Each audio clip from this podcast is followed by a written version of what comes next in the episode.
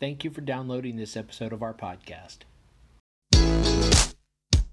Hi, and welcome to the podcast for Solomon Staircase Masonic Lodge number 357, where we talk about all things related with Freemasonry, including Hermetic teachings, philosophy, reason, spirituality, and much more.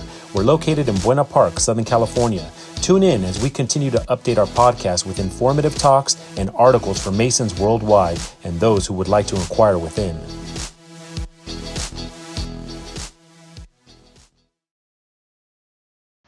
The following article is from the July 1999 Scottish Rite Journal of Freemasonry, Southern Jurisdiction, USA, and it is titled The Sweet Sounds of Masonic Music by Robert E. Redding, 33rd degree. Music is a sweet and special expression of Masonic philosophy. In the Scottish Rite, we say music stimulates the mind and elevates the spirit. We also recognize the value and pleasure music brings to all Masonic meetings. Music, in fact, has gone beyond these uses in the craft and is a major expression of Masonic philosophy. From the earliest days of Freemasonry, music was never omitted from either lodge meetings, degree work, or other rites, such as cornerstone ceremonies, building dedications, the installation of officers, and memorial services. During the latter, musical enhancements in addition to hymns might include bugle calls or muffled drums. Auld Lang Syne, for instance, was not written by Brother Robert Burns to be sung on New Year's Eve, but to be sung at the closing of the meetings of his Blue Lodge. Great attention continues to be given musically to both Masonic memorial services and lodges of sorrow. While music, in the form of specific songs and melodies, was never legislated officially or made a mandatory part of the rituals themselves, it was made a part of the spiritual furnishing of the lodge degrees and other Masonic ceremonials. Thus, for centuries, music has been a valuable and essential part of Masonic work. As Freemasons, we learn in the Fellowcraft degree of the seven basic liberal arts and sciences serving the needs of mankind. They are grammar, rhetoric, arithmetic, logic, geometry, astronomy, and the focus of this paper, music. Music, in particular, is recommended to the attention of Masons because as the concord of sweet sounds elevates the generous sentiments of the soul, so should the concord of good feeling reign among the brethren which is from Albert G. Mackey's A Lexicon of Freemasonry, 1852, page 318. Other authors have also emphasized the importance of music. Dr. Rex R. Hutchens, 33rd degree Grand Cross, in his book A Bridge to Light, states From the discovery of harmonics by Pythagoras, the ancients created the idea of the music of the spheres, or harmony in the universe, a sort of music of God, page 286. Similarly, Sir Knight John W. Dadmun in the Masonic Choir states, Music is an element of power that we Masons cannot afford to dispense with. It will add incalculably to the interest of lodge meetings and do much to preserve the ancient landmarks of the order. Also, a passage in Masonic Odes says, The three symbolic degrees of Masonry exemplified without the use of music is, to say the least, robbing Masonry of one of its most important factors.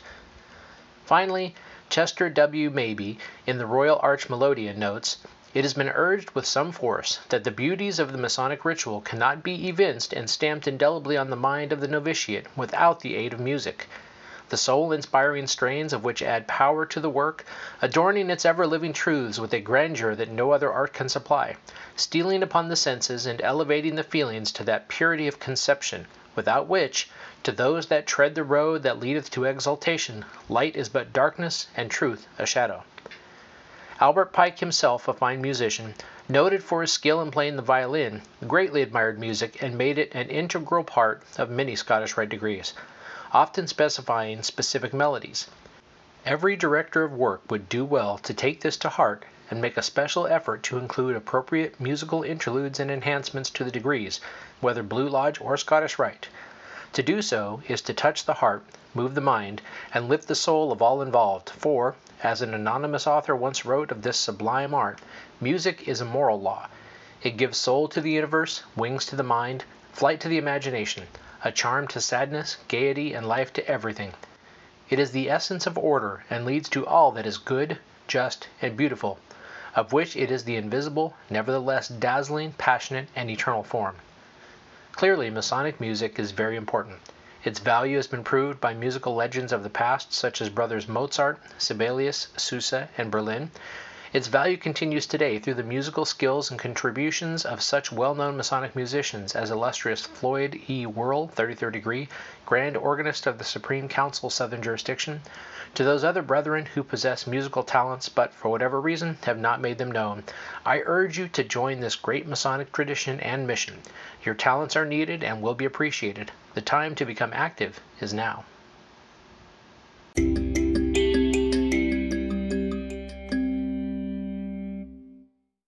The following article is from the July 1999 Scottish Rite Journal of Freemasonry, Southern Jurisdiction, USA.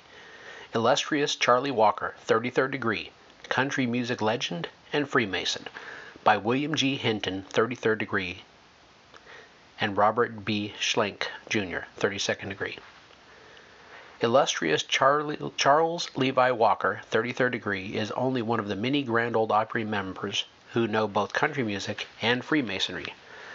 The Grand Ole Opry and the Masonic fraternity share the devotion and commitment of some mighty good people. Grand Ole Opry notables such as Roy Acuff, Eddy Arnold, Grandpa Jones, Pee Wee King, Little Jimmy Dickens, Roy Clark, Charlie Louvin, and Grand Ole Opry band member Joe Edwards all have committed themselves to the fatherhood of God and the brotherhood of man by becoming Master Masons. Numbered among such celebrities is illustrious Charlie Walker, 33rd degree, a Grand Ole Opry member who knows both country music and Freemasonry. Charles Levi Walker, Jr. was born in Copeville, Texas on November 2, 1926. His early acquaintance with Freemasonry came from his mother, Lily May Walker, whose father was a member of the fraternity. He grew up on his parents' cotton farm in Nevada, Texas, about 35 miles northeast of Dallas. His father, a Texas lawman and justice of the peace, taught his young son the basics of music. When Charlie was a senior in high school, the family moved to Dallas, where Brother Walker finished school.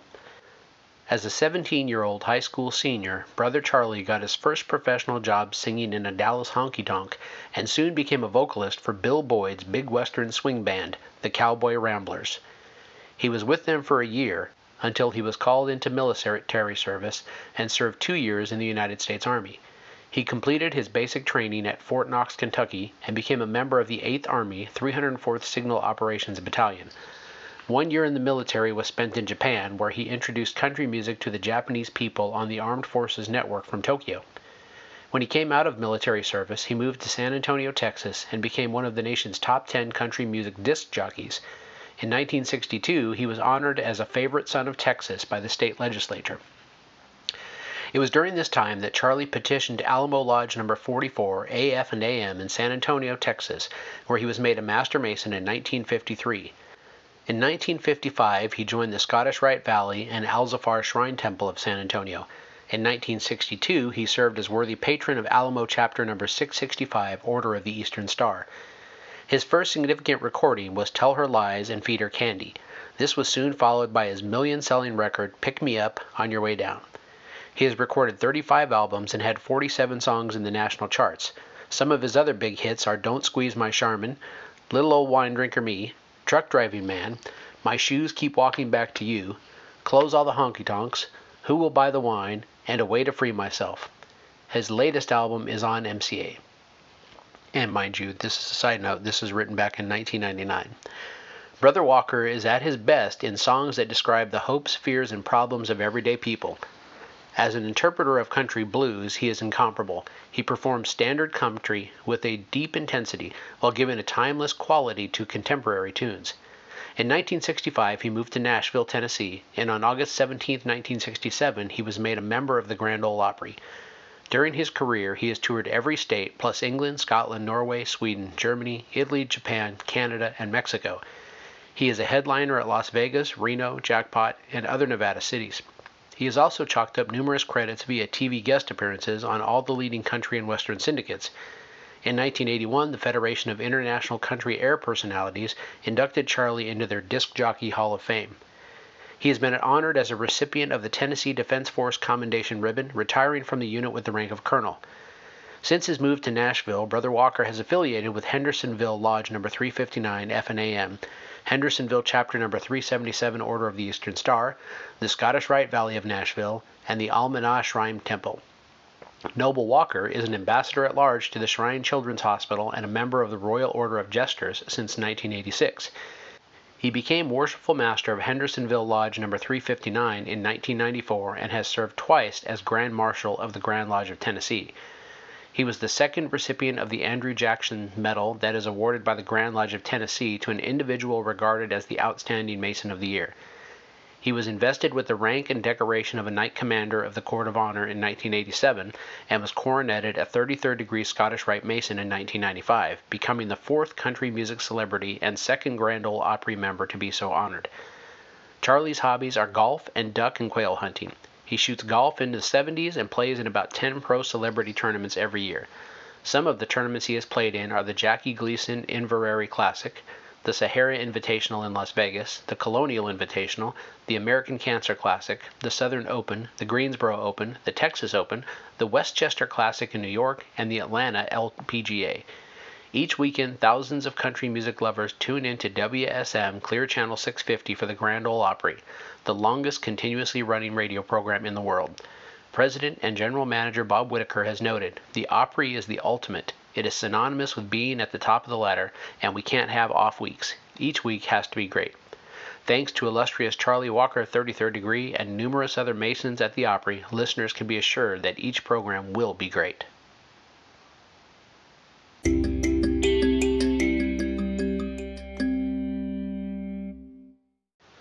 Following article is from the July 1992 Scottish Rite Journal of Freemasonry, Southern Jurisdiction, USA.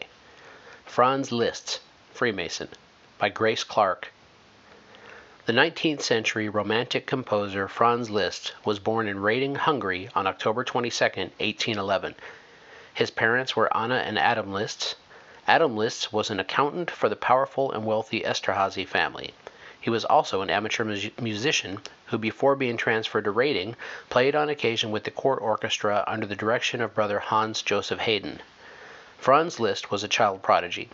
His first public appearance was at the age of nine, and from that day on he was a public figure.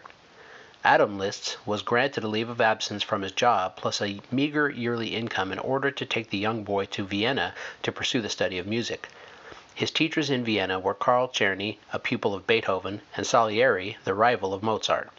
Franz Liszt was called the reincarnation of Mozart. After a year, the Liszt family moved on to Paris so Franz could enroll in the Paris Conservatory. However, Cherubini, president of the school, did not like child prodigies and refused to admit Liszt on the grounds that he was a foreigner. Franz continued with private teachers, including the famous instructors Paer and Reicha, and soon became the darling of the Parisian salons. When Franz was about 13, Adam Liszt arranged concert tours to several European cities, including London, where Franz played for the Queen. At 16, Franz returned to Paris after his father's unexpected death. To support his mother and himself, Franz gave piano lessons. The success of his concert tours made him a well known and popular teacher. During the next few years, Liszt met such intellectuals and artistic luminaries as Frederic Chopin, Victor Hugo, Alphonse Lamartine, George Sand, Hector Berlioz, and Niccolo Paganini.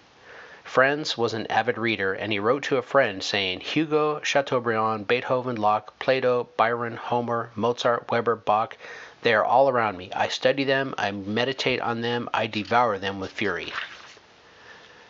During Liszt's virtuoso years, 1838 to 1847, often referred to as the years of transcendental execution, Liszt appeared in virtually every corner of European country, including Spain, Portugal, Turkey, France, Germany, Russia, Romania, Poland, Czechoslovakia, Belgium, England, Austria, Denmark, Hungary, Switzerland, Italy, and Transylvania. Lisztomania broke out in Europe during the 1840s as women would try to cut locks from his hair, tear pieces from his clothing, jump on stage to grab a piano string that snapped, collect his cigar stubs, and keep the dregs from the coffee he drank. Franz Liszt was the first star entertainer on the scale of today's pop artist. Fashionable women even wore his picture on cameo brooches.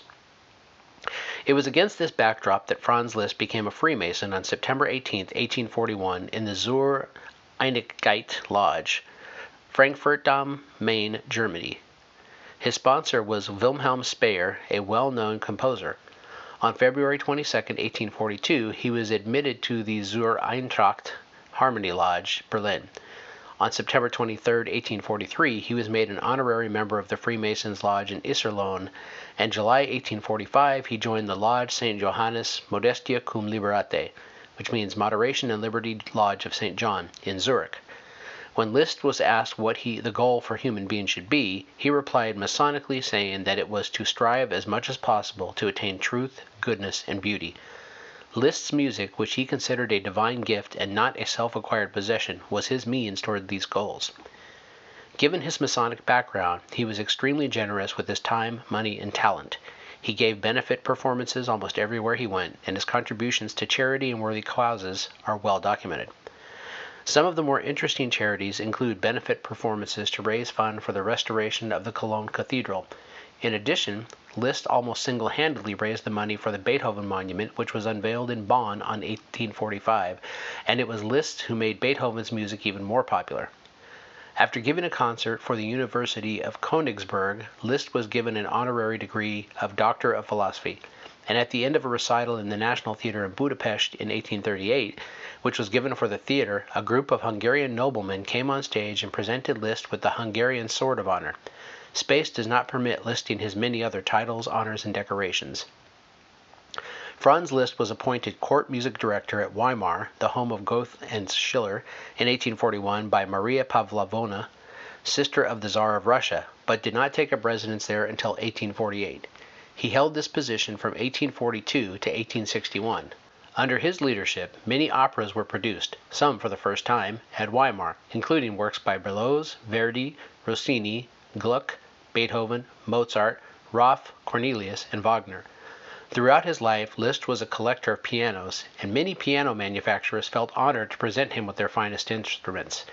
In addition, Liszt obtained possession of pianofortes and pianos owned by Mozart and Beethoven. Franz Liszt was also the most painted, photographed, and caricatured music personality of the 19th century. Some of the more popular paintings of Liszt were done by Leyrand, Kaulbach, Ingres, and Lehmann. In December 1869, the great American poet Henry Wadsworth Longfellow commissioned the artist George Healy to paint Liszt's portrait when the two men visited Liszt in Rome at the monastery of Santa Francesca Romana. In addition, many medallions were struck in his honor, and the Italian sculptor Bartolini did a marble bust of Liszt in 1838. Liszt retired from conducting in 1847 and was never again paid for performing. He rarely appeared in public and then only for charity. Nor did he charge his students for lessons. He took only advanced pupils who came to him from universities and conservatories from all over the globe. Beginning in 1869, Liszt divided his time between Budapest, Weimar, and Rome. In 1875, he was appointed president of the Budapest Academy of Music, a post he held until his death in July 1886. Although he took only the four minor orders, Liszt became a Catholic priest in Rome in 1865, and he even lived in the Vatican for a while. Liszt nevertheless retained his links with the Freemasons. He was elected a master of the Zur Einigkeit or Unity Lodge in Budapest in 1870, and after his death in July 1886, the Freemasons Journal published an obituary notice which referred to Brother Franz Liszt, on whose grave we had deposited the acacia branch. Liszt's work was so advanced it was often called the music of the future. He wrote some 1,400 songs, 700 bearing his name. Others were transcriptions, but when Liszt finished a transcription, it was almost a new piece of music. Some of his compositions include the beautiful Liebestraum No. 3, the Hungarian Rhapsodies, the Transcendental Etudes, the Paganini Etudes, and the Sonata in B minor. He also composed many religious works, including the oratorio Christus, in addition to symphonies such as the Dante and Faust symphonies. Many claim he invented the symphonic or tone poem and atonality. His contributions to music are only now being recognized. Today there are 18 Liszt societies around the world. Rarely has a composer made so lasting and deep a contribution to the world of music. The wish Franz Liszt expressed shortly before his death in 1886 has come true. My only remaining ambition is to hurl a lance as far as possible into the boundless realm of the future. And I'm going to apologize now for many words which I'm sure I mispronounced.